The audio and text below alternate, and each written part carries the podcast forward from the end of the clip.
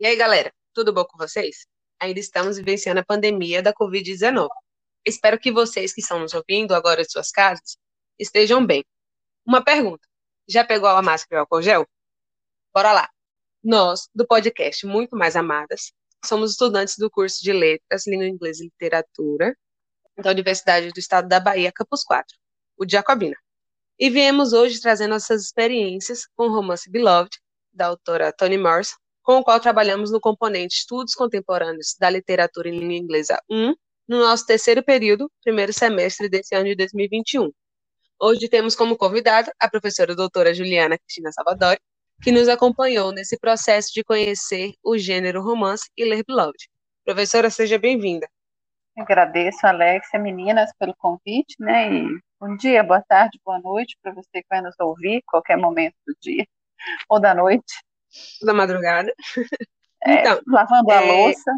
A, a proposta, né, desafio do semestre, foi o de desenvolver o estudo de um de caso de um romance. Em paralelo, estudamos de modo introdutório as abordagens crítico-teóricas sobre o gênero romance novel, enfocando a contextualização histórica, cultural e social da emergência desse gênero, que foram debatidas ao longo do componente curricular isso que você anunciou, né? Que é a pergunta que você me fez, a primeira, não é isso? Qual foi o desafio do semestre, então, né? Como é que a gente estruturou? Então, essa é a primeira questão que vocês me colocaram e eu né, pensei, é, interessante, achei interessante essa escolha né, da palavra desafio, porque eu acho que foi isso mesmo, né? Eu acho que resume bem o que fizemos, que foi uma espécie de desafio, né? Então, como é que foi ler este romance, que é um romance denso, difícil, complexo, ah, ainda mais que estamos acostumados né, com, com leituras que são mais leves, uh, leituras rápidas, leituras curtas, leituras menos exigentes. Então uhum. foi né, um pouco foi uh, uma parte então do desafio foi o de fazer vocês se questionarem sobre o romance como gênero, né, contextualizar ele, né, essa emergência desse gênero, sair daqueles pressupostos, né, daquele, daquela compreensão fechada de romance associada a amor que na verdade é romance, em inglês não seria novel, como? Por meio das abordagens teóricas, né, introdutórias, que a gente só fez pequenas introduções, na verdade, né, apesar de que emergiu como um grande desafio a leitura desses textos teóricos. E, por outro lado, não ficar só na teoria, fazer, né, algo prático mesmo, um estudo de caso, em que a gente, em grupos, se reunisse para estudar o romance, não é ler o romance, é estudar o romance, de fato, habitar esse romance, né, é, pelos quatro, cinco meses que durou o semestre. E aí nós tínhamos três romances, que eram Beloved, da Toni Morrison, Atonement, do Ian McEwan, e a Alias Grace, da Margaret Atwood. Né? Então, o desafio foi este, de associar teoria e prática de tal forma que a gente criasse experiências de leitura do romance. E nós fomos talvez um pouquinho malvados, mas eu não acho, não, porque a gente escolheu romances que colocavam em xeque né, toda essa contextualização do romance. Então, o romance, os romances que nós estudamos, romances contemporâneos, eles não são romances que são exemplo deste romance que nasce como gênero e se consolida no século XIX. Então, era isso, né? Interessante, interessante. E, professora, qual foi a sua experiência com Beloved? Então, a primeira vez que eu me lembro de ler Beloved e foi de forma coletiva foi em 2003, alguns 18 né, anos por aí, quase 84 anos, né, é, em 2003, quando eu entrei no mestrado é, na Federal de Santa Catarina, né, eu entrei no programa é, na PGI, que é o Programa é, de Língua Inglesa e Respectivas Literaturas. É, então, neste semestre, nós tínhamos uma disciplina introdutória de linguística, né, em língua inglesa, e a UFSC, naquela, naquele momento, tinha um programa de intercâmbio com a FMG. Então, os professores, estudantes, eles se visitavam, cursavam componentes, ministravam cursos. E a gente tinha uma professora convidada, que era a professora Célia Magalhães.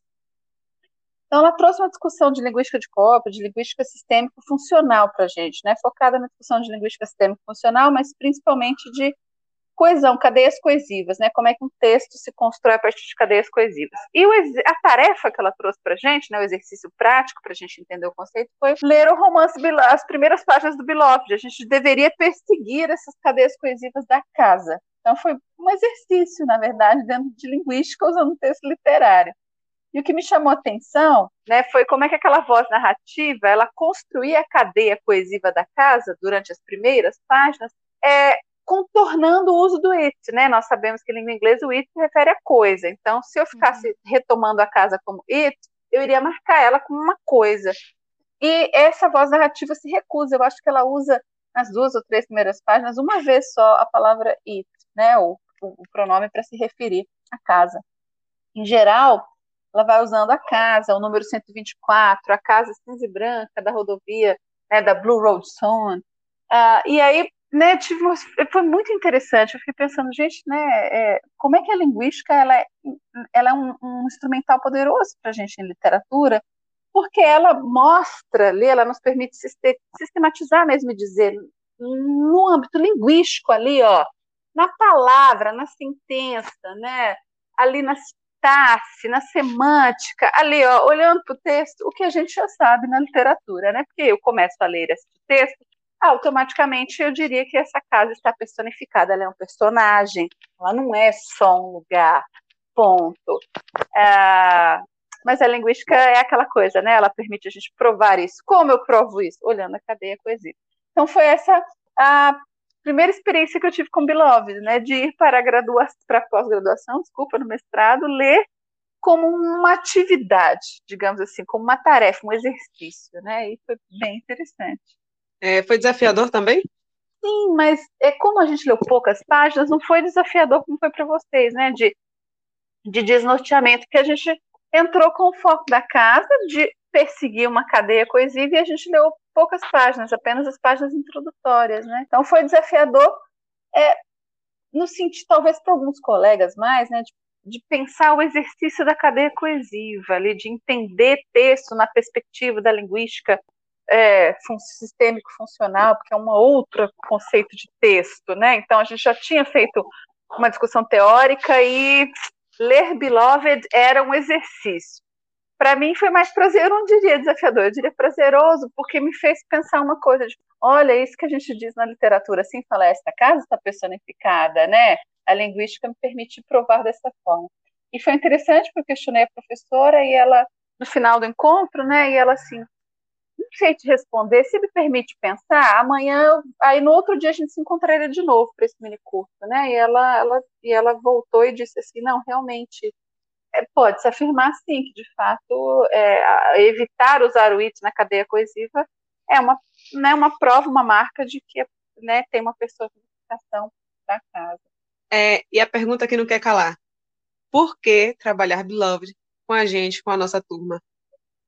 Bom, então, uh, nós escolhemos então três romances, como eu disse, né, que foi Atonement, Beloved e Alias Grace, que é romances contemporâneos que se encontravam se encontram né, na perspectiva de é, testar, ou na verdade interrogar os limites do romance, como gênero.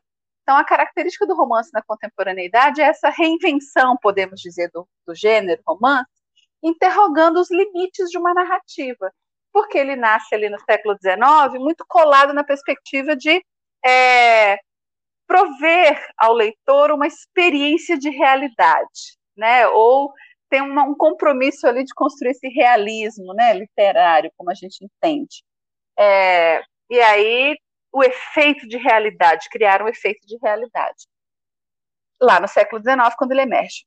Na contemporaneidade, então, esses romances vão emergir lá a partir da década de 80, né, 90, esses foram selecionados. O romance já passou por esse, né, o que a gente chama de crise algumas vezes, então, os autores estão muito mais preocupados em interrogar esse gênero para saber como é que a gente pode reinventar ele dentro da perspectiva contemporânea, entendendo que nós temos outra perspectiva de realidade, né? Qual é o limite da narrativa, da ficção e do romance? Como é que a gente pode trabalhar com ele contra uma tradição? Então, os três romances foram escolhidos nessa perspectiva de fazer vocês pensarem é, essa teoria da emergência do romance, para a gente pensar, entender que nós somos leitoras contemporâneas, nós não somos esse leitor do século XIX, a gente não pode ler romance do século XIX, mesmo ele sendo criado no século XIX, como se nós fôssemos leitoras do século XIX, nós somos leitoras do século XXI, Brasil, no meio de uma pandemia. Então foi um pouco para fazer esse também esse deslocamento, né? Então esse romance foram escolhidos por isso. Beloved acabou caindo para mim no sentido de que eu mediei o grupo de leitura por afinidade, digamos assim, né? Nós temos três pessoas no nosso grupo de trabalho, somos dois professores, eu e Félix, no eixo de literatura, e a gente tem um monitor, que ele é a Tan, que trabalha conosco. Então, a ideia foi que cada um iria fazer né, né, a mediação, digamos assim, da leitura para um grupo.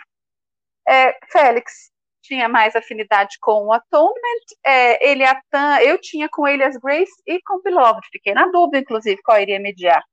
Mas como ele já havia trabalhado com ele as Grace é, na iniciação científica, sobrou, digamos assim, né, Beloved. É, mas eu confesso que Beloved é um desses romances que estavam na minha lista para ser visitado e estudado, né? Então, ele ficou comigo e foi muito prazeroso também. Eu gostei de ter ficado com ele, né? Dele ter sobrado. Na verdade, eu já sabia que ele so... eu sabia que ele sobraria para mim.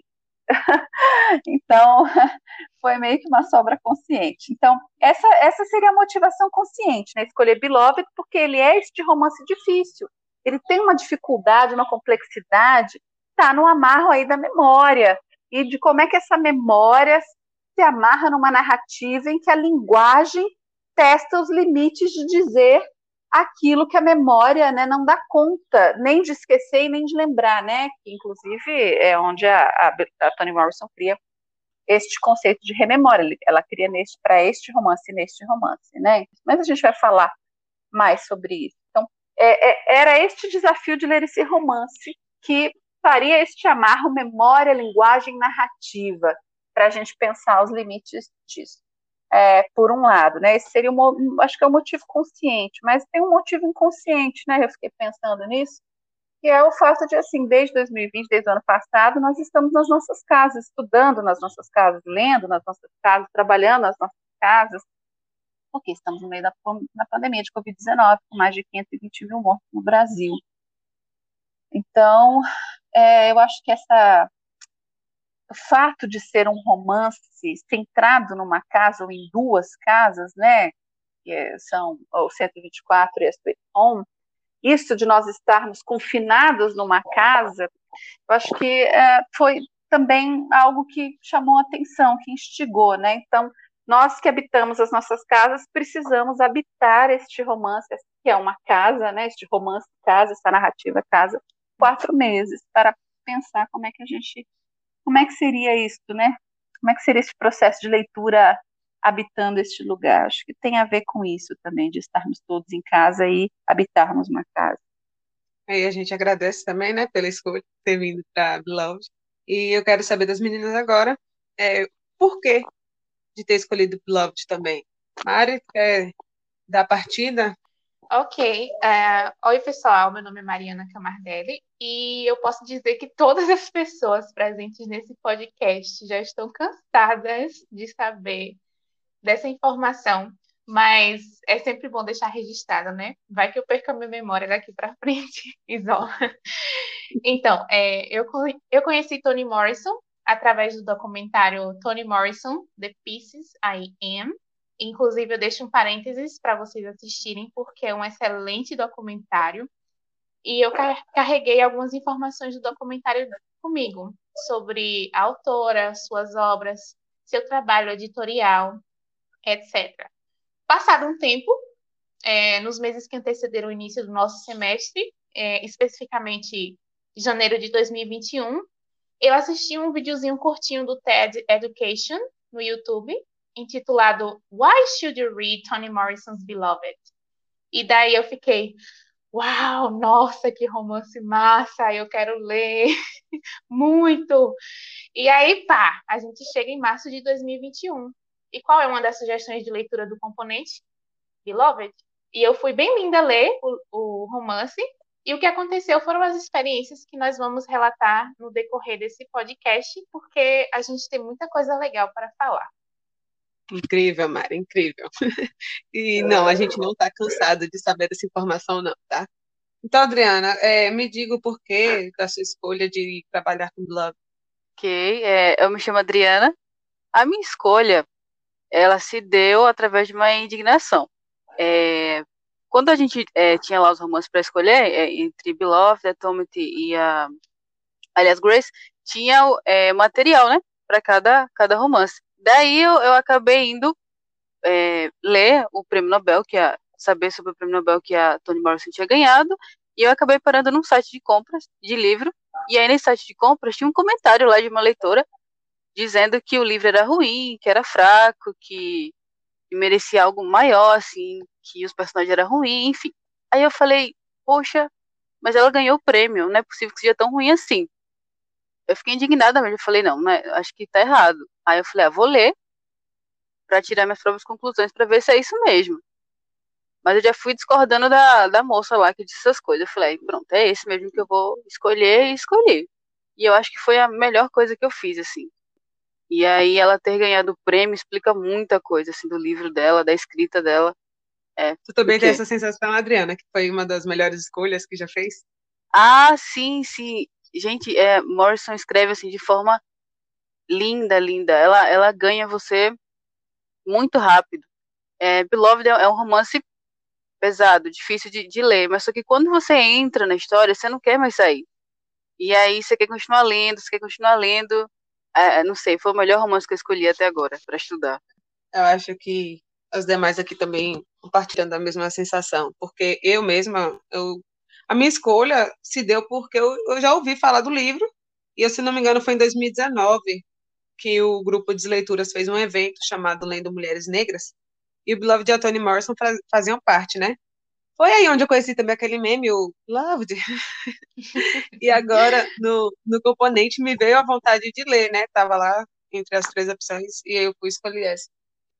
Jéssica, por que, que você escolheu Beloved? É, meu nome é Jéssica Lopes. É, a minha escolha do romance foi de início pelo título, que me chamou muita atenção. E eu estava em dúvida entre ele e Alice Gray. Então me parecia ser bem interessante. Só que aí, é, não sei se foi o acaso, né? Ou o destino. eu escolhi Beloved. E aí, me apaixonei. Não se arrependeu, né? Não. Mas que você bom. pesquisou, Jéssica, alguma coisa sobre o livro? Porque todo mundo fez uma estratégia diferente, né? Mariana já tinha ouvido, a, a Alexia veio pelo projeto de leituras, né? O nosso projeto de extensão. É, a Adriana fez essa estratégia de pesquisar, você né, ir para o Google e saber um pouquinho o que, que era, quem eram essas, essas romancistas, né, esses livros. Você foi pela, você fez alguma pesquisa ou você foi também? Porque às vezes acontece, a gente vai pelas colegas que acabam aderindo, fala, poxa, gostaria de ler com essa pessoa, acho que teria uma, uma experiência interessante, porque o grupo permite isso também, né, gente? Como vocês puderam uhum. escolher, também tem essa questão para a gente pensar, né? Com às vezes não é o livro no primeiro momento, o romance, a história, a narrativa, às vezes é com quem eu quero ter uma experiência de leitura, né? Então, você acha que pesou para você? É, eu, Soraya que tinha fala um pouco sobre sobre os dois, tanto Alias Grace quanto Beloved. Aí eu fiquei bem na dúvida de qual eu ia. Mas aí eu vi que as meninas estavam escolhendo Beloved, aí eu fui. Então, ah, é, não foi por afinidade, então, também, né? Pela amizade. Né? Você não escolheu pelo romance, você escolheu pelas leitoras. Hum, é. Que chique! não, e eu acho incrível é que são vários alunos e nenhum, ou, é, nenhum, não vi nenhum, e pelo mesmo, pelo mesmo motivo. Eu conheci pelo grupo, né? Pelo de leituras. Mário já foi pelo, pelo documentário. Ninguém vai pelo mesmo, pelo mesmo motivo bem difícil. Que bom por isso, né? Imagina. Sim. Se a gente fosse pelo mesmo motivo. Ai, que sem graça. E se os motivos foram diferentes, eu quero saber também quais foram as impressões e os desafios de ler Beloved para vocês. Primeiro de tudo, a gente precisa dizer ao público ouvinte quais as edições que nós utilizamos no processo de leitura, né? Então, todas nós concordamos e lemos o texto em língua inglesa, da editora Vintage International, do ano de 2014. E como suporte, é a tradução de José Rubens Siqueira, da Companhia das Letras, do ano de 2018. Um, as minhas percepções iniciais começaram logo no prefácio, ou forward, onde Toni Morrison traz algumas das razões, inspirações, explicações que levaram ela a escrever Beloved. E aí eu destaco o recorte de jornal do The Black Book, que é o livro negro. Ele resumia a história da Margaret Garner, que serviu de inspiração para a escrita do romance. Isso, Mari. É, o Black Book é muito interessante, né? Porque era um projeto editorial da editora em que ela trabalhava, Random House, né?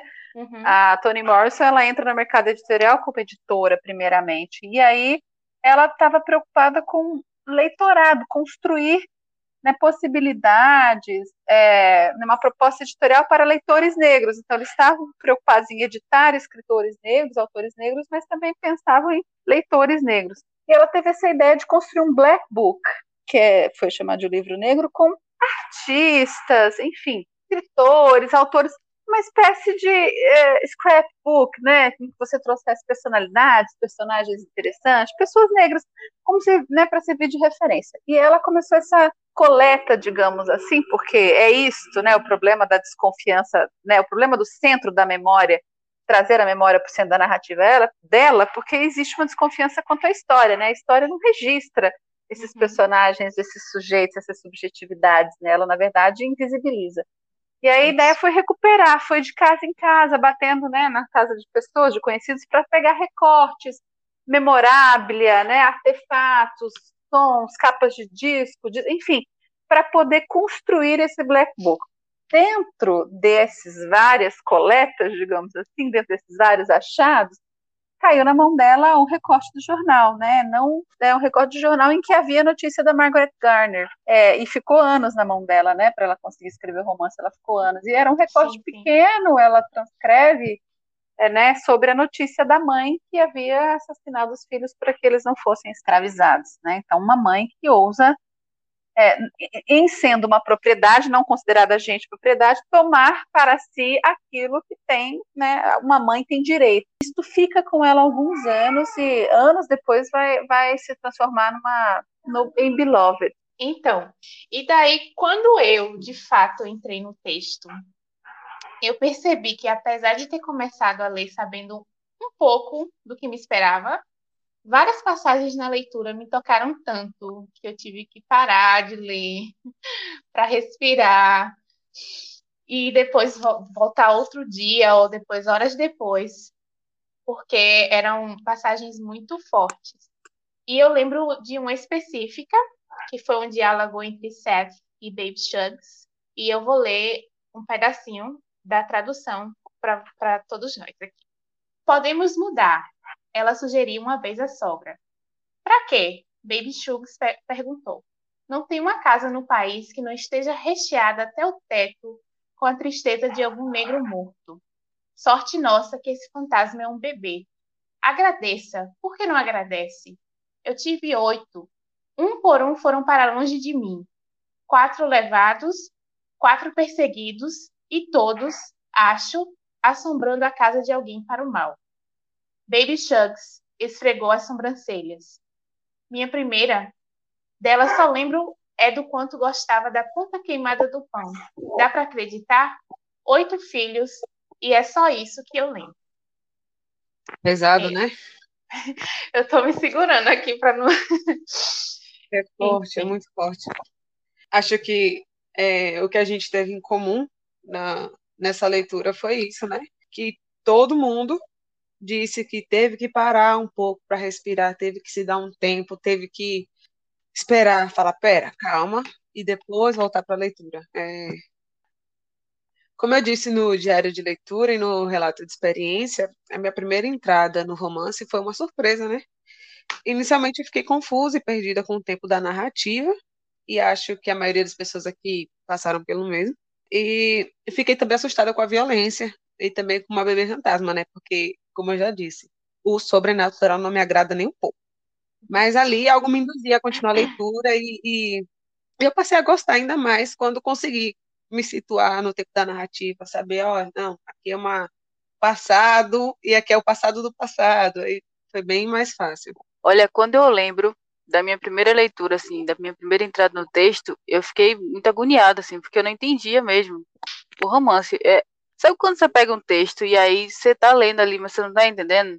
Não era uma uhum, coisa normal, era... eu, eu, tava, eu tava nesse nível aí, nesse nível. Eu falei, meu Deus, o que que tá acontecendo? E aí, E eu era acostumada a pegar livro e acabar assim em uma semana. E aí quando eu peguei Beloved, eu falei, é, com esse aqui vai ser diferente. E aí. Estamos aí há quatro é... meses, né? Sim, e ainda não acabou, né? E eu Uhum. falei, caramba, o rom- o romance veio pra mexer com a estrutura de todo mundo mesmo. É, é um romance, assim, que, que mexeu muito comigo, muito, muito mesmo. Assim, claro que tem elementos que, que não me tocam tanto como tocam vocês, como o, a questão do fantasma. Toca mais na Alexa, mas pra mim é, tá, ok. Não tô dizendo que não tem importância, claro que tem Uhum. mas não me toca tanto quanto para Alexa. É... Ah, e foi isso. É, Assim, a minha primeira leitura foi bem rasa, assim, sem entender nada. E aí depois, quando a gente foi para os encontros, aí foi melhorando. Comecei a entender o texto, a, a me tornar íntima dele. Foi um movimento assim, de estranhamento, depois de, de, de entrar mesmo, de, de se sentir, não em casa, né? Mas, assim, tá dentro da coisa. É, na minha primeira leitura, eu fiz que nem a Adriana, fiz uma leitura bem rasa, tanto que eu passei assim, batido em algumas coisas que depois eu, na minha segunda leitura, né, que eu prestei mais atenção no texto, e fiquei, nossa, nem tinha prestado atenção nisso. Porque a gente chega na casa, né, 124, com os irmãos indo embora, com a Baby Sucks falecendo, com o Baby Ghost, e depois tem as voltas no passado, nos passados, e o presente. É, e aí eu fiquei mais confusa ainda quando chegou essa questão do tempo. Aí também emergiu algumas questões, porque o Baby Ghost estava ali, resumindo, né? É uma leitura muito boa, assim, é, que você quer parar por conta de algumas questões, né? Violência e tal. São cenas muito pesadas. E tem algo ali que você lê e que você fala assim, mas eu quero continuar para eu entender mais, para ver o que vai acontecer. Então, a gente pode dizer, gente, né, meninas, que é, seriam duas frentes, digamos assim, que foram os maiores desafios para vocês. Uma está na ordem do tema, por isso que é difícil de ler, né, que ele pede para que a gente pare e respire, porque a gente não dá conta, né, Uhum. de saber isto que a gente já sabe, mas não quer lembrar, que é a questão da escravidão e toda a violência, né, Uhum. gerada aí, e outra que é da ordem da forma mesmo, né, que é a linguagem e o modo como ela estrutura uma narrativa que é, faz, vai e volta, né, no tempo e no espaço. Seria então essas duas frentes? Vocês acham que Sim. seria? é, agora é interessante eu né, ouvir vocês dizendo isso, né, principalmente Jéssica destacando as cenas violentas, porque de fato a- é, é tão embrenhado que não tem tanta descrição de cena, de fato, gente. O problema não é. E aí é, é- eu acho que é aí que a gente tem que pensar o gótico também dessa maneira ampliada, né? Pensar como um romance gótico, porque é que é a presença, né, do passado assombrando o presente. Uhum. O problema não é o que ela narra e os detalhes que ela dá, porque os detalhes são poucos. Prestem atenção nisso, os detalhes são pouquíssimos, gente. O Sim, problema é que a gente sabe, né? E é a alusão disso, mas não dizer exatamente os horrores causa mais horror para a gente, né, do que de fato uma, né, se tivesse descrito graficamente, detalhadamente. Não tem, gente. O problema é que assim é aludido recorrentemente. Lá no final a gente tem uma, né, no segundo capítulo é que a gente vai ter uma descrição melhor e tal dos eventos, dos fatos. Mas é, fica o tempo inteiro aludindo aquilo e a gente tentando, imaginando o que exatamente foi. Mas o horror está tá bem, bem descortinado lá. Mas percebam, o horror não é porque a cena descreve, detalha e é graficamente. Não. Percebem isso? Então me Sim, espanta um sim. pouco quando vocês falam da É porque a violência. gente sabe, a gente imagina. Exato. Me espanta um pouco quando vocês falam da violência sem problematizar, porque senão fica parecendo para um leitor, para um, para um não leitor, para quem não leu, que a Morrison fica descrevendo detalhadamente. Ela não faz Isso. isso, ao contrário, gente. Ela não faz, né, Mari? Inclusive, o trecho que eu citei, ele vem logo no, no início. Então, é uma coisa que vem no início, mas no decorrer da narrativa é outro, outra situação que a gente vai ver, né? O que, é que vai acontecer. Isso. E é interessante porque vocês destacaram personagens distintas, né? Você destacou a Baby Shugs em diálogo com a Steph, né? Que é a, Uhum. a mãe. A Alexia, né? Destaca a Baby, né? A nossa Baby Ghost, né? Na, na memória dela. A Adriana anotou, mas não disse, né? Destacou a Denver.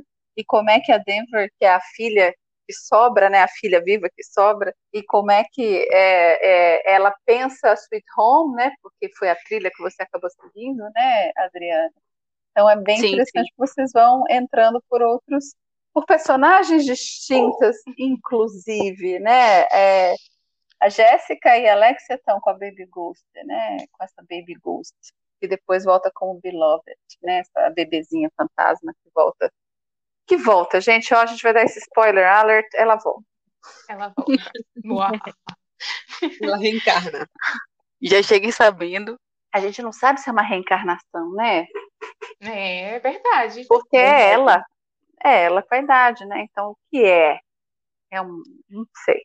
A gente não fez, né, esse estudo do, dos níveis de encarnação. É um poltergeist? O que é isso? eu acho que nesse processo de, de leitura compartilhada, acho que todo mundo curtiu, né, esse, essa atividade, essa dinâmica. Com eu acho que é importante, é, acho que é importante dizer isso, né? Porque daí assim, é, como ficou todo mundo muito perdida, né? Tem que contextualizar para quem vai ouvir, né, o podcast. Como ficou todo mundo muito perdida, então esse maior desafio foi esse desnorteamento, né, que a narrativa provocou na gente. Ficou todo mundo girando Uhum. Igual, né, rodando pela casa e pela narrativa, sem saber para onde ir, onde eu estou, para onde eu vou, onde é que a narrativa está, onde que eu estou na narrativa. A gente propôs, então, né, fazer uma entrada por trilhas, que é um pouco né, a minha memória de leitura na Beloved. Eu entrei com a trilha da cadeia coesiva da casa, procurando a casa e a cadeia coesiva. Então, eu retomei essa memória e fiz essa proposta, né, para vocês, porque eu vi que já, né, gente, dois encontros, quase um mês, e, e, todo mundo rodando aí, tem um problema, a gente tem um problema de e tempo, né? a gente resolveu ir por trilhas, né? E cada um escolheu uma trilha. Eu também achei que foi bem legal, né? Queria que vocês falassem um pouquinho sobre isso, de fazer a leitura compartilhada por trilhas, né? Propus quatro, mas nós escolhemos três trilhas, né? Os grupos foram por três trilhas. A trilha 124, então a gente foi seguindo a cadeia coesiva do 124 no texto para tentar entender, né? A trilha Sweet Home e a trilha Rememory, né, que é a Rememore. Então contem aí pra gente, como é que foi isso, Alex? Como é que foi essa leitura compartilhada, pela, né, essa experiência de uma leitura compartilhada seguindo a trilha, você e Mari, né, vocês seguiram a trilha do 124. Isso. É, então, eu escolhi a trilha 124 por motivo de curiosidade e por ser o primeiro local que a narrativa nos apresenta, né, nos joga, na verdade, é, e eu quis conhecer melhor essa casa no, que aparece com frequência da narrativa, e muitas vezes ela sendo adjetivada como rancorosa, barulhenta e silenciosa. A leitura compartilhada, para mim, ajudou muito a ter uma leitura mais dinâmica, e foi muito interessante ouvir a opinião dos colegas também. Porque, assim, às vezes a gente não enxerga algo, e aí um colega enxerga e mostra para a gente, e vice-versa. Como, por exemplo, Mariana, que viu que eram múltiplos narradores. E hoje eu não consigo mais ler o livro sem procurar enxergar quem é que está dizendo aquilo, né? E por ser um romance um um tanto grande, assim, complexo, essa leitura compartilhada ajudou a dar conta, né, do que foi proposto nos encontros sobre essa obra. E eu achei interessante essa proposta de leitura compartilhada, e a gente vai dividindo as experiências e vendo os relatos dos colegas e tal, é, e contribuindo, né, com o nosso também, é, foi bem interessante. É só pegando um gancho de Lexi, porque nós tivemos a mesma trilha para trabalhar. É, o nosso, a nossa entrada para a trilha foi bem semelhante. A gente estava bastante curiosa. E eu lembro que eu pensei, é, analisando o, os nossos primeiros encontros, que assim tem tanta coisa para explorar nessa casa, coisas que assim provavelmente eu, eu não prestei tanta atenção enquanto eu estava lendo e que vai ser tão interessante a gente conseguir perceber isso de forma mais mais densa, sabe? Mais estruturada, digamos assim porque a gente não tem uma estrutura, a gente teve que fazer a nossa própria estrutura para poder caminhar, né? É, não é, não tinha estrada de tijolos amarelos pronta para ninguém fazer, é. né? A gente teve que a trilha foi construída caminhando, né? Isso, perfeito. Na peregrinação. Sempre. Jess, tá aí, Jess? Oi, estou. É, a letra compartilhada ajudou a entender muitas coisas que não tinha percebido com clareza, é, e cada um mostrando também o que encontrou. Foi uma experiência muito boa. E, mas durante os encontros, todo mundo ainda estava meio perdido, né? Então a professora sugeriu as trilhas, e eu achei o conceito de Remember bem interessante, porque ele está muito ligado nessa conexão entre o passado e o presente. Me chamou muita atenção isso. Eu nunca agradeci tanto, tanto, tanto por ter esse negócio de, de leitura compartilhada. É, todo mundo que, que tá aqui, né, sabe que esse romance de Morse é difícil. É, não é uma leitura que a gente devora assim de uma vez. A leitura compartilhada foi um ganho imenso assim para mim. Aí quando eu chegava assim, ah, eu entendi, eu entendi Sweet Home como um lugar assim que, que é horroroso, né? O que seria o Locus Horribilis. E aí a Pro disse, é, é isso mesmo, ela não é um, um, a um locus a menos. Aí ela apontou, eu falei, olha, então tô, tô no caminho certo aqui. E aí quando eu ia pro, pros encontros é, da leitura compartilhada, e eu apontava minha dúvida, trazia minhas questões, é, era assim um norteamento que eu tinha mais para poder voltar pro texto é, no dia seguinte da, da minha leitura. E aí sem falar tanto que a gente aprende escutando os outros, né? As pessoas que também estão lendo o mesmo romance porque é, cada questão, cada elemento é um foco diferente que traz para a narrativa. É uhum. como a questão do fantasma para Alexia, para Jéssica, questão da escada, que a Alexia traz sempre. Nos últimos encontros ela trouxe mais, da, da escada branca. É, a questão da do, da, do negro mesmo, da pessoa, que, que a, aparece muito na, nas falas daquela. Ela não está aqui hoje, mas ela é minha parceira na trilha Sweet Home. E aí toda vez que a gente senta para discutir o romance, para trabalhar, ela traz muito isso. É, eu, não trago tanto quanto ela, mas ela traz muito, muito, muito. E aí eu acho que a gente ganha de todas a, todos os meios, todas as formas na leitura compartilhada. A leitura compartilhada é interessante porque ela é, faz com que a gente saia dessa leitura solipsista, né, fechada na gente uhum. mesma e, e, evite cair numa armadilha, porque é isso de você já ir com um texto pronto para o texto literário. Na verdade, tem gente que já está discutindo várias questões, o que lhes interessa, né, questões sociais, questões, enfim. E aí acham um texto literário e querem enfiar isso no texto literário, né? Então não lê o texto literário pelo texto, o gênero, a forma, os limites, a questão da narrativa, a construção porque, afinal de contas, né, gente, nós somos de letras. Nós não somos é, cientistas políticos, nós não somos sociólogos, nós não somos psicólogos, nós somos estudantes de letras, professores de letras, nós estudamos letras. Então, para nós, o texto, a língua, a materialidade linguística é que é o nosso objeto. Né? Então, às vezes, a gente é, vai com uma interpretação muito fechada no texto literário, que a gente não está usando o texto literário como texto literário, a gente usa ele como um pretexto. A gente tem um discurso pronto, uma narrativa pronta de aquilo que nos interessa e serve qualquer coisa. Serve aquele texto literário, né, a bula de remédio, propaganda na TV, qualquer coisa, porque você já está falando, o seu discurso está pronto, o seu texto está pronto. Você só está usando o texto literário como um pretexto. E isso é uma coisa que a gente bate muito né, em literatura, de assim, pare de usar o texto literário como pretexto e use ele como texto. Então, a leitura compartilhada é, né, é muito positiva nesse sentido, porque aquilo que você constrói, você já vem com o texto formatadinho. Vocês né, não querem, não estão não, não, né, não avaliando isso, ou talvez não querem dizer isso, mas vocês lembram como vocês já tinham vários textos prontos, formatados? Porque você Sim. já tinha experiências de romance, de outras leituras, ou de pautas que são sociais, identitárias, ideológicas, econômicas, sociais, estéticas, enfim, prontas. E aí vocês ficam tentando enfiar o texto nessas pautas, né? E o texto sim, se recusa, sim. né? A Morrison uhum. se recusa, né, a isso, né? Verdade. E aí, aí é positivo, né, esse, esse encontro, porque no encontro a gente precisa construir uma escuta, né? O La Roça, o Jorge La Roça Bom Dia tem um texto bem interessante que ele diz que a gente precisa construir uma escuta para o texto literário. E é difícil, gente, porque a gente quer fazer o texto falar o que a gente fala, a gente quer fazer ventríloco do texto.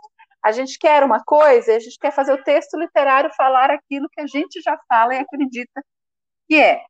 Construir a escuta do texto é dificílima, e eu acho que a trilha ela é poderosa porque ela faz vocês construírem uma escuta do texto, nem que seja pela leitura, mediada pela leitura do outro. Então, construir a escuta do colega, ouvir a interpretação dele, é uma primeira forma concreta, inclusive, de construir uma escuta do texto literário, né, para sair dessa pauta formatada. E foram muito divertidos os encontros, né? Eu lembro que a gente ficou três meses para descobrir quem eram os narradores. Você lembra disso, Jéssica? Quando a gente finalmente chegou e você falou, poxa, já estava dito no início, professora. E a senhora deu a pista. Você lembra disso? Foi num desses encontros compartilhados. Você, você lembra desse caos? Quer contar? A professora falou que a narrativa era plural.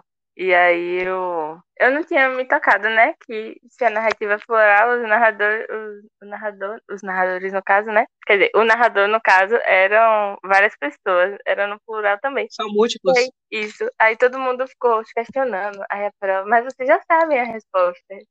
Nos outros encontros, nossa, minha mente bugou, aí eu pensei em Beloved, pensei em um bocado de gente e nada. Aí quando foi no final, acho que foi no penúltimo encontro, não sei e aí... Foi um dos últimos encontros. Uhum. Aí eu falei, não acredito, que eu sabia a resposta. É, e foi muito interessante, porque cada um de vocês levantou uma hipótese. É fulano, é ciclano, é beltrano. Eu falei, olha, gente, se escutem, porque a resposta de vocês diz muito, né? Escutem a si mesmos interpretando o texto, porque assim, não é à toa que cada um apontou um personagem ou como narrador. É porque, na verdade, é uma memória coletiva. Se a memória é coletiva, se a narrativa é coletiva e ela é plural, múltipla, é porque a narrativa também é, a voz narrativa também, né? Então foi, foi acho que é, é, esse episódio me marcou, essa cena, né, digamos assim, dos encontros coletivos me marcou, achei, acho que ela resume, de uma certa forma, ela sintetiza parte da nossa dinâmica, né? Sim, é, a gente construiu, né, os textos, nossos relatos, tanto individual quanto em dupla, quanto o, da, o do grupo de leitura. E eu quero ouvir de vocês, né? A gente quer ouvir é, como é que foi esse, esse processo. Então, gente, é, o processo de construção do relato em dupla começou um tanto complicado. A gente viu que o 124 nos levava para várias vias possíveis de analisar. Tinha sempre o material, os trechos, mas a gente não sabia como estruturar e, e apresentar.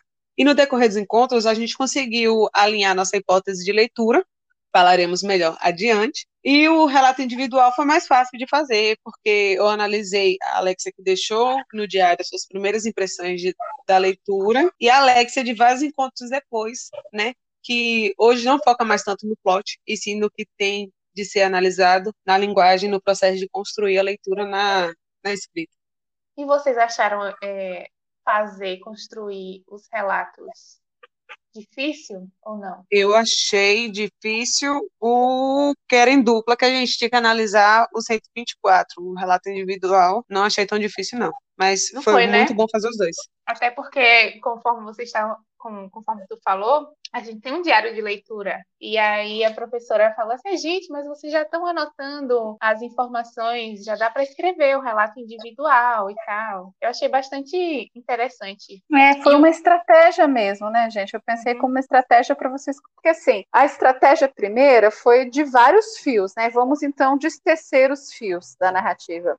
E foi produtivo por um lado, porque vocês começaram a seguir as trilhas, mas por outro, parece que vocês perderam a perspectiva do romance, né? De que o fio, na verdade, ele forma um padrão que chama narrativa. E, e também é, se desconectaram com essa experiência de leitura de entrada. Então, a ideia do relato, né, de construir um relato individual e de construir um relato de experiência da trilha, era né, de forma a juntar esses para vocês voltarem com a perspectiva da trama. Então, eu posso ver o fio, mas eu posso ver a trama.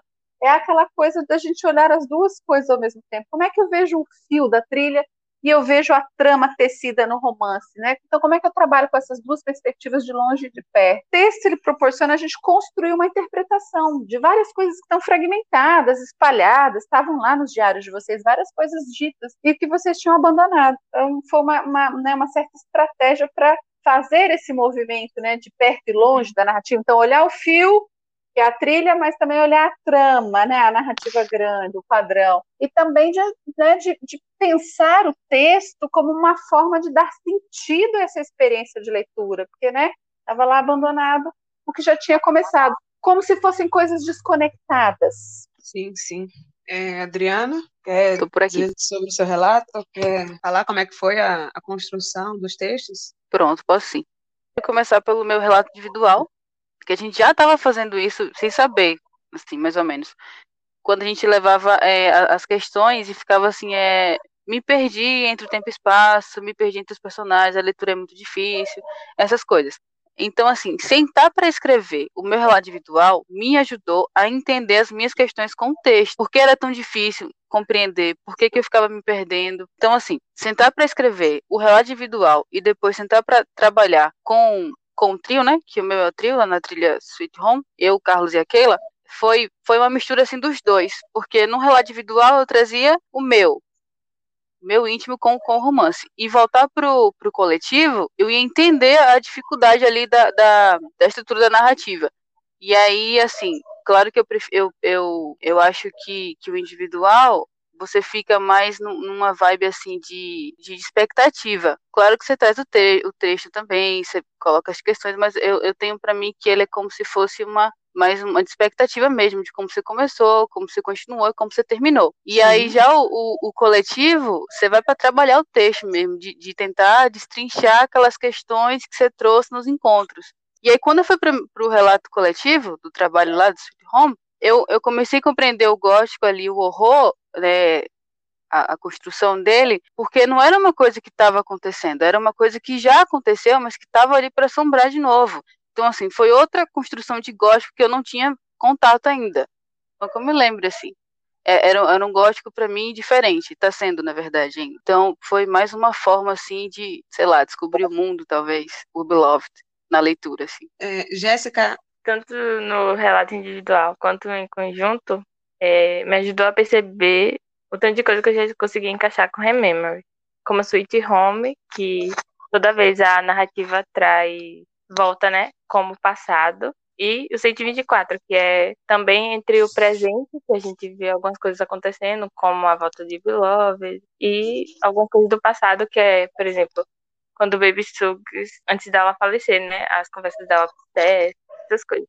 É, eu achei bem interessante porque quando você tem um foco na leitura, é como a professora Juliana falou, né, em um dos encontros, que a gente não teria condição de falar tudo sobre a nossa trilha, e nem tudo sobre o romance nosso relato individual. Então, um pouco que a gente conseguiu falar ou escrever, é, não chega nem perto do tanto que Beloved, o livro, né, tem para nos mostrar.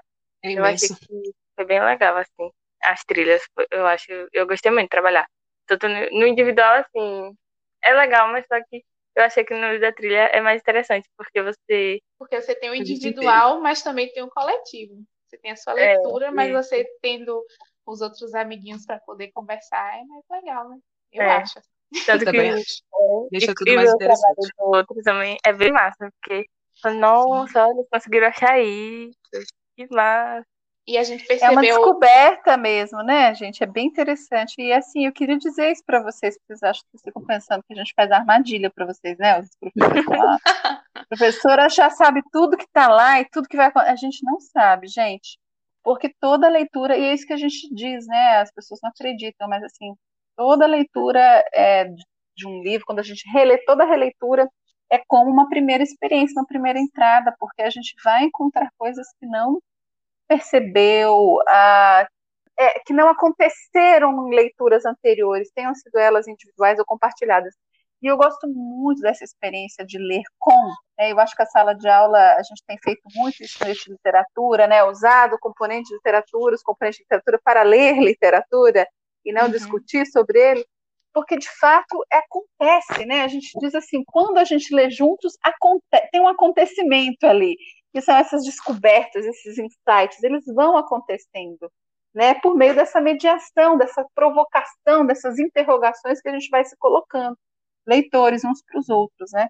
E eu acho que aconteceu isso muito nesse, nesse grupo, né? Foi bem interessante esse processo.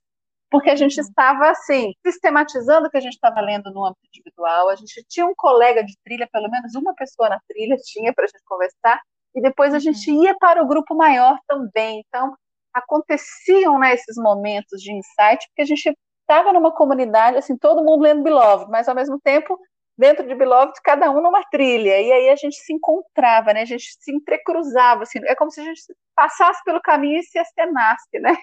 em alguns momentos. Verdade. E foi bem, foi bem, é bem, eu acho isso bem incrível dentro da, da, né, da, das disciplinas de literatura, quando a gente consegue fazer. Nem sempre a gente consegue, mas quando a gente consegue, eu acho que é um ganho imenso.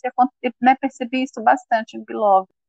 Foi um trabalho muito gostoso de fazer com vocês. Verdade, professora. E eu acho que a gente pode tratar esse trabalho, essa leitura compartilhada, como uma grande coxa de retalhos, né? Cada um testa um pedacinho, vai todo mundo linhavando junto, ó.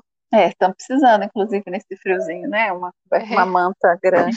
Os pezinhos estão aqui, ó, pedindo, suplicando a cobertinha. Então, pessoal, é, é mais que necessário, né, a gente pensar como foi os nossos encontros, como foram os nossos encontros nas trilhas e como a gente pôde tecer os fios dessa leitura coletiva, né? Mari, quer começar? Conforme fomos nos encontrando, fomos também escrevendo, reescrevendo e reestruturando os nossos relatos. É, eu e, minha, e a minha parceira Alexia, nós trabalhamos com a trilha 124, e assim como as meninas que irão trazer mais informações sobre suas trilhas, nós também tivemos que estabelecer uma hipótese de leitura. E assim, antes que a Alexia comece a falar um pouquinho de como funcionou na prática, eu queria que a Pró Juliana falasse sobre o o thesis statement, que foi um termo bastante novo para a gente, né? Pronto. É, a gente tem, na verdade, essa mania, né, gente, de fazer uma leitura que é uma leitura, eu chamo de leitura catálogo da Avon. Casa lá, casa lá, né? Produtos de beleza, família, enfim.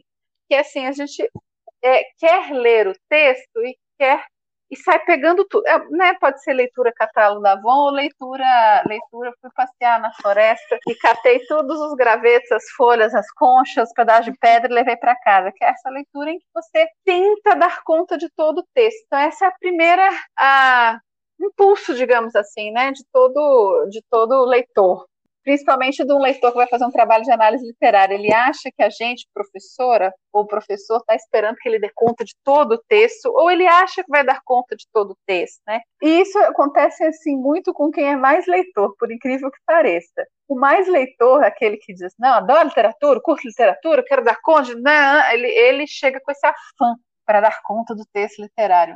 E eu digo assim, gente, é, é arrogante você querer dar conta de um texto todo de um autor, né? Inclusive, gente, né, nem o leitor está consciente de, o autor está consciente de tudo que ele produziu. Então a gente tem que ser mais humilde, sabe? Tem que exercer uma humildade de entender que a nossa leitura é sempre limitada no texto. E entender esse menos como mais. Então, aprender a fazer recortes no texto e atravessar o texto, reorganizar o texto, dar sentido ao texto, entender a leitura né, com sentido, no sentido de que a gente tem direção, em que a gente caminha, e não cair na armadilha do enredo, do plot, da trama, é o que a gente pede para vocês, né? Porque é isso, a maioria de nós leitores estamos naquilo que o Watt vai dizer no texto dele, que nós lemos esse semestre, em que ele discute sobre o realismo né, literário e fala uma das características do gênero romance é é, o realismo literário. E aí ele vai dizer o que é o realismo literário, né? Essa experiência, uma linguagem mais referencial, e essa cena de tribunal, que é um leitor que quer saber o que aconteceu, o que aconteceu, quando aconteceu, onde estava, enfim, uma cena de tribunal. E a gente lê qualquer literatura como, como se a gente fosse esse leitor do século XIX. A gente faz a cena do tribunal e quer que o livro conte para gente. Então, a gente, né, isso é cair na armadilha do plot, né, da trama, do enredo. Mas o que, que o livro diz mesmo? O que, que aconteceu? Quando? Quando? Onde? Como? Com quem? E a maioria das, né, dos romances contemporâneos brinca com essa tradição, desmonta essa tradição, destroça essa tradição, estissalha, fragmenta. E, óbvio, é a nossa leitura. Por isso que a gente escolheu, né, como eu disse, um romance difícil para vocês. Vocês tiveram essa experiência de uma, da dificuldade de se encontrar no texto, né, no primeiro momento. Então, é, quando a gente analisa um texto, então, a gente pede para vocês não fazerem essa leitura, na verdade, catálogo da Avon, em que vocês pegam tudo que vem no caminho, casa, mesa, banho, cozinha, tem pote de Tupperware, tem, né, é, que mais? Tem meia, tem batom, não, tem tantas coisas que eu fico, eu olho e fico assim, gente, como eu não tenho isso na minha casa, mas enfim, né, não é essa leitura, a gente pede que vocês estruturem ela a partir daquilo que de fato toca você, chama atenção, não como tema, não como trama, mas esteticamente, na ordem da linguagem, da estrutura do texto, porque, lembro, nós somos da área de letras, nós trabalhamos língua, linguagem, texto, materialidade linguística. Então, o que que nisso me toca, me, me causa estranhamento, enfim. E é este experimentar disto que a gente chama né, de, de caminho para construir o que a gente chama de um thesis statement ou uma hipótese de leitura. Então, o desafio de vocês foi um pouco isso também, né? Ir para um texto difícil, aí a gente usou as estratégias das trilhas e, a partir das trilhas, construir um thesis statement, né? uma hipótese de leitura. Claro que vocês fizeram um ensaio, né, gente, de uma hipótese de leitura, porque, como professora e mediadora do grupo, eu já dei hipótese meio pronta para vocês, quando eu dou a trilha quando eu dou a trilha para vocês, eu já estou dizendo para vocês que a hipótese de leitura de vocês vai estar amarrada na trilha. Eu já estou mais ou menos dizendo para vocês que a sua hipótese vai ter que vir dessa trilha, né? Então, foi um exercício controlado, digamos assim, de criar uma hipótese de leitura. Mas a hipótese de leitura é isso, é você estruturar o texto a partir de um recorte específico e não sair fazendo leitura catálogo.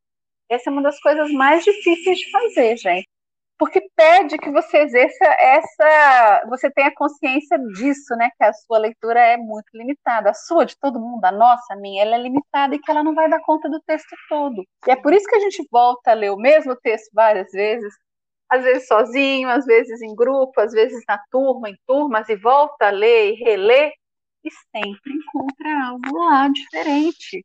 Né? Então, é esse exercício de deixar, ouvir o texto, de, né, dizer falar com você, perceber o que, que lhe chama mais, o qual é o canto da sereia e dar conta disso. Então, um pouco foi esse exercício, mas vocês perceberam que vocês foram cheated, né? Foram um pouco enganadas, porque a hipótese de leitura já estava meio formulada a partir dos, das trilhas, né? Vocês perceberam isso antes? Vocês estão percebendo agora que eu estou contando para vocês? Me diga. Acho que eu estou percebendo agora, viu? Eu também. Eu acho que um pouco dos dois. Né?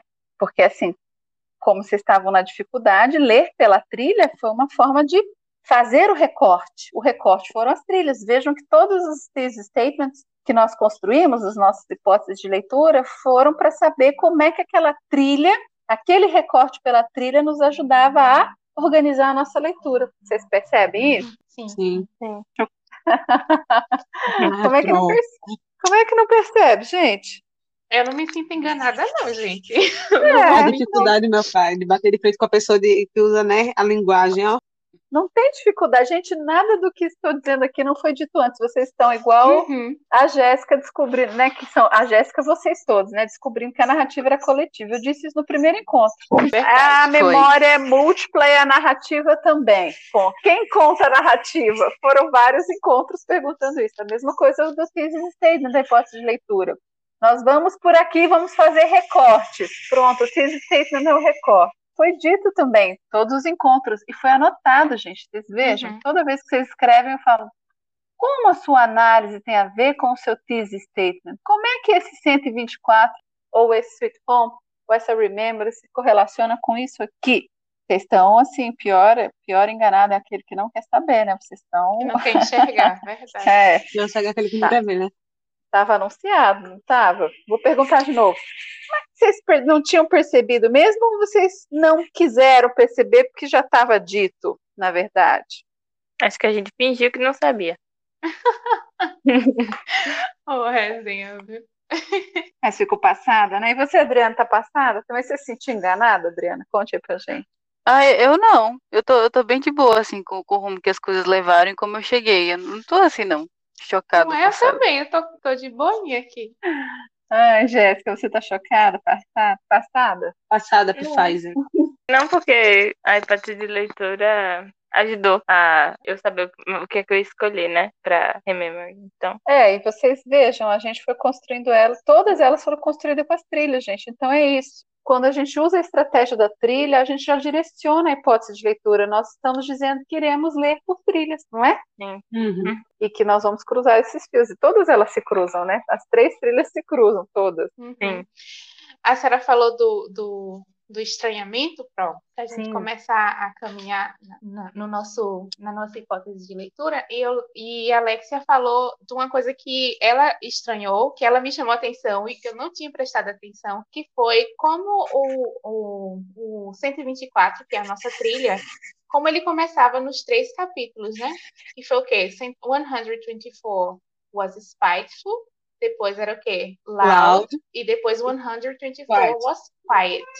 E aí, é, é uma coisa que, que nos estranhou. O número, o início do romance com o número que vai ser, vai ser adjetivado é, logo após. E ainda mais com a característica humana, que é o quê? Rancoroso. Um sentimento, e foi, né? E um sentimento. E foi a partir disso que a gente pensou, é, pensou a nossa, o nosso, nossa hipótese de leitura. Perfeito, é isso mesmo. Vocês vejam, as, as trilhas elas não foram gratuitas, né? A gente se encontrou, a gente se ouviu, ela, eu li os diários de leitura de vocês. Então, quando eu vou propondo as trilhas como estratégia direcionando, elas estão emergindo ali da, da leitura de vocês, né? Então, tem, pensem nisso, né? Ela não é, ela não é gratuita, ela veio também da escuta de vocês.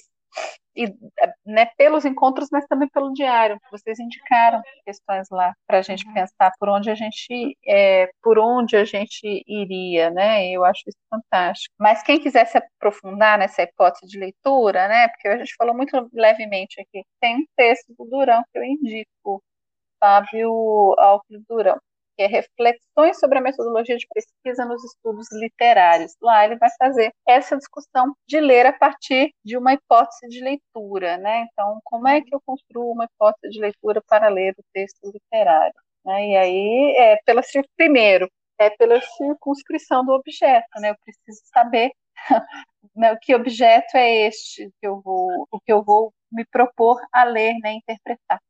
Como vocês é, avaliam as estratégias que a gente tomou no, no decorrer do componente? As estratégias de leitura escrita, tá, gente? Isso. Vocês tiveram estratégias de leitura escrita, vocês tiveram as trilhas, né? Nós tivemos as trilhas, nós tivemos os encontros em grupo, nós tivemos a escrita dos relatos, tanto os individuais quanto trilha, via documentos online compartilhados, em que todo mundo foi lá botando a mão. Nós temos agora esse podcast. Então, como é que vocês avaliam esse processo de leitura e de escrita dessa leitura? Avalie e respondam para mim, porque essa é a pergunta do nosso último encontro, né? E aí, no final das contas, o que, que nós, leitores, podemos dizer sobre os romances? O que, que nós, leitoras, no final desse processo, podemos dizer sobre Beloved? O que, que a gente não sabia ou achava que sabia e agora sabe sobre Beloved? Então, eu queria que vocês fizessem uma avaliação. É assim que a gente faz a avaliação das estratégias de leitura escrita, né? É pensando assim, na questão-chave que norteia esse nosso último encontro, que é o que nós, leitoras, podemos dizer do romance, sobre o romance, sobre o romance que lemos, Beloved, gente. O que, é que vocês não sabiam e descobriram ao longo desses quatro meses em que nós habitamos esses textos, essas, né, esses encontros, esses mitos, nós habitamos e assombramos os mitos, os documentos online, os aplicativos, enfim. Assombraram meus É. sonhos também, porque eu sonhei demais com isso. Muita Então vamos coisa, tentar viu? fazer o esforço. É, então vamos fazer um esforço para destacar o que, que vocês acham de mais relevante nessa resposta. O que, que é que nós, então, o que cada uma de vocês pode dizer sobre o romance? O que, que nós, leitoras, podemos dizer sobre o romance que lemos, sobre Beloved, né? A pergunta do último esse, gente. O que, que vocês podem dizer sobre Beloved a partir das estratégias que nós usamos para ler, para escrever essa leitura? Pra- eu penso que ler Beloved é, é mais que, que você focar no enredo, né? Que tem muita coisa ali que a pessoa tem que prestar atenção, é, principalmente no, nos tempos verbais que a gente ficou perdido, para saber o que é passado, o que é mais passado ainda. Acho que eu, eu aprendi a ler com Beloved. Hoje Você eu acho que eu já consigo ler e me situar em outro texto similar e também consigo encontrar quem está narrando, né? Eu acho que é isso. Então, o que você aprendeu com romance com Beloved é ler ro- romances contemporâneos, ler romance, a ler, a ler romance, a ler romance contemporâneo, A ler romance contemporâneo. A ler romance da Toni Morrison. a ler os romances da Toni Morrison. Ok, então você acha que esse é isso que a gente pode dizer, ok, Alex já é bastante, né? E é interessante, você chama atenção, não cair na armadilha do plot, né? Que é a primeira que o leitor desavisado cai, que é a da trama, né? Que não cair na trama. E a trama dela, o enredo dela, prende a gente, né? Prende, prende. no sentido de que a gente não sabe nem para onde a gente vai nele também, né? Prende no sentido de que a gente fica preso, como aqueles personagens com presos na casa também, né? Na casa, Sim. mas também na rememória das outras, da outra casa. E vocês, meninas? O que, que vocês aprendem? Como é que vocês respondem, né? Essa questão de o que, que nós, leitoras, né? Que cada uma de vocês pode dizer sobre romance, né? O que, que nós podemos dizer sobre Beloved depois de todo esse processo? Pro, eu acredito que o que eu aprendi foi que é preciso a gente ter paciência para ler um texto como Beloved, que a gente não vai ler ele rápido, igual a gente leria outros textos que a gente já estaria acostumada, que a gente não vai dar conta de tudo, como a Sarah sempre bate nessa tecla, e é algo que eu, que eu sempre vou lembrar, e que assim, que dentro desse texto a gente percebe que há várias possibilidades de, de, de leitura, que há várias possibilidades da gente observar um texto. Eu acho que é isso. Tem muita coisa para se falar sobre Beloved, mas eu pensei vamos pensando. É, vamos pensando. Eu acho interessante você chamar atenção para isso, Mariana, Mari, né, nossa Mari, que é essa questão da paciência que esse texto pede. E é, e é difícil, né? Eu acho isso um dos grandes ganhos, na verdade, da literatura, desses uhum. textos literários difíceis, né, da, da ordem da complexidade.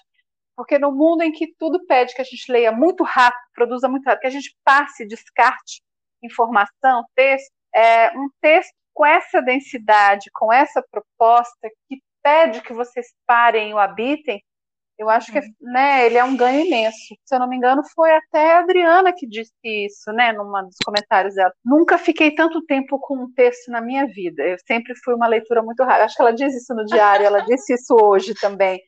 Mas foi, eu disse. Não foi? Diga, Adriana. É, além, então, assim, essa experiência que Mariana apontou foi compartilhada por você, de uma certa forma, né?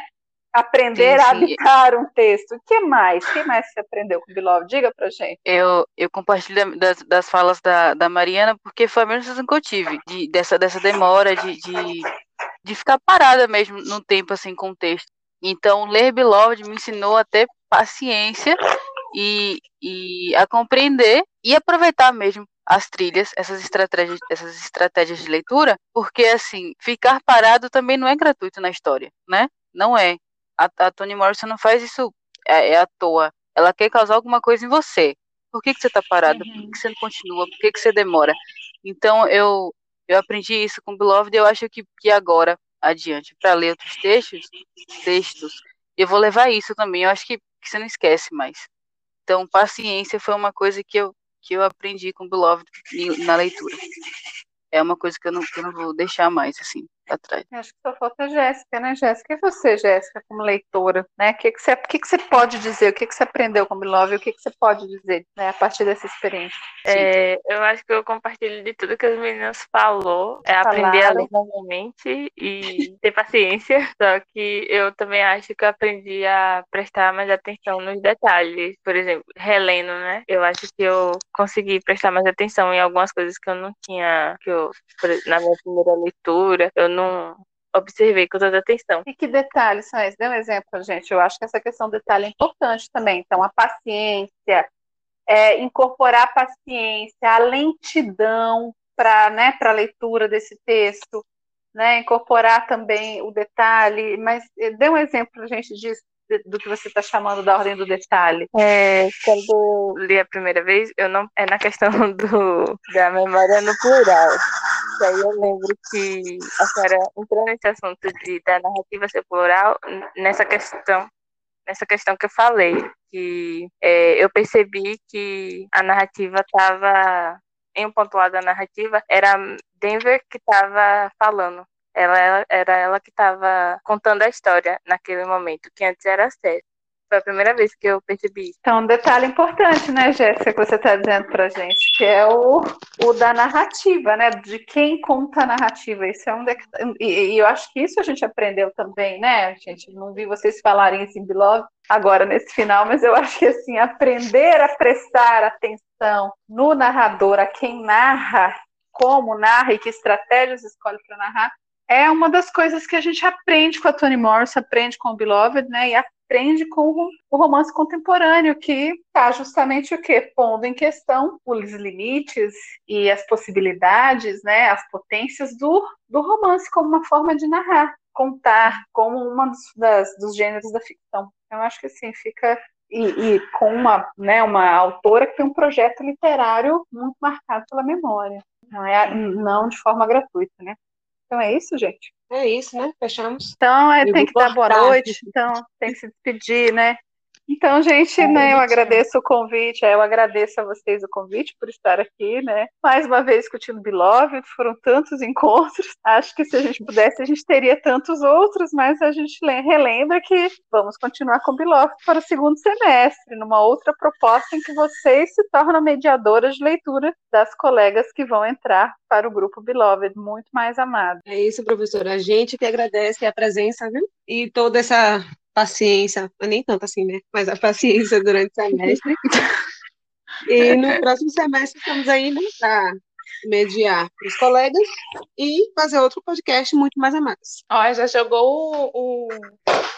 Parte 2. Convite, assim. Parte 2, assim, ó. Ah, já está convidada, já está convidada. E a gente vai fazer de novo, viu? É, que a gente, que final do segundo semestre estejam todas aqui, né, prontas para fazer esse podcast.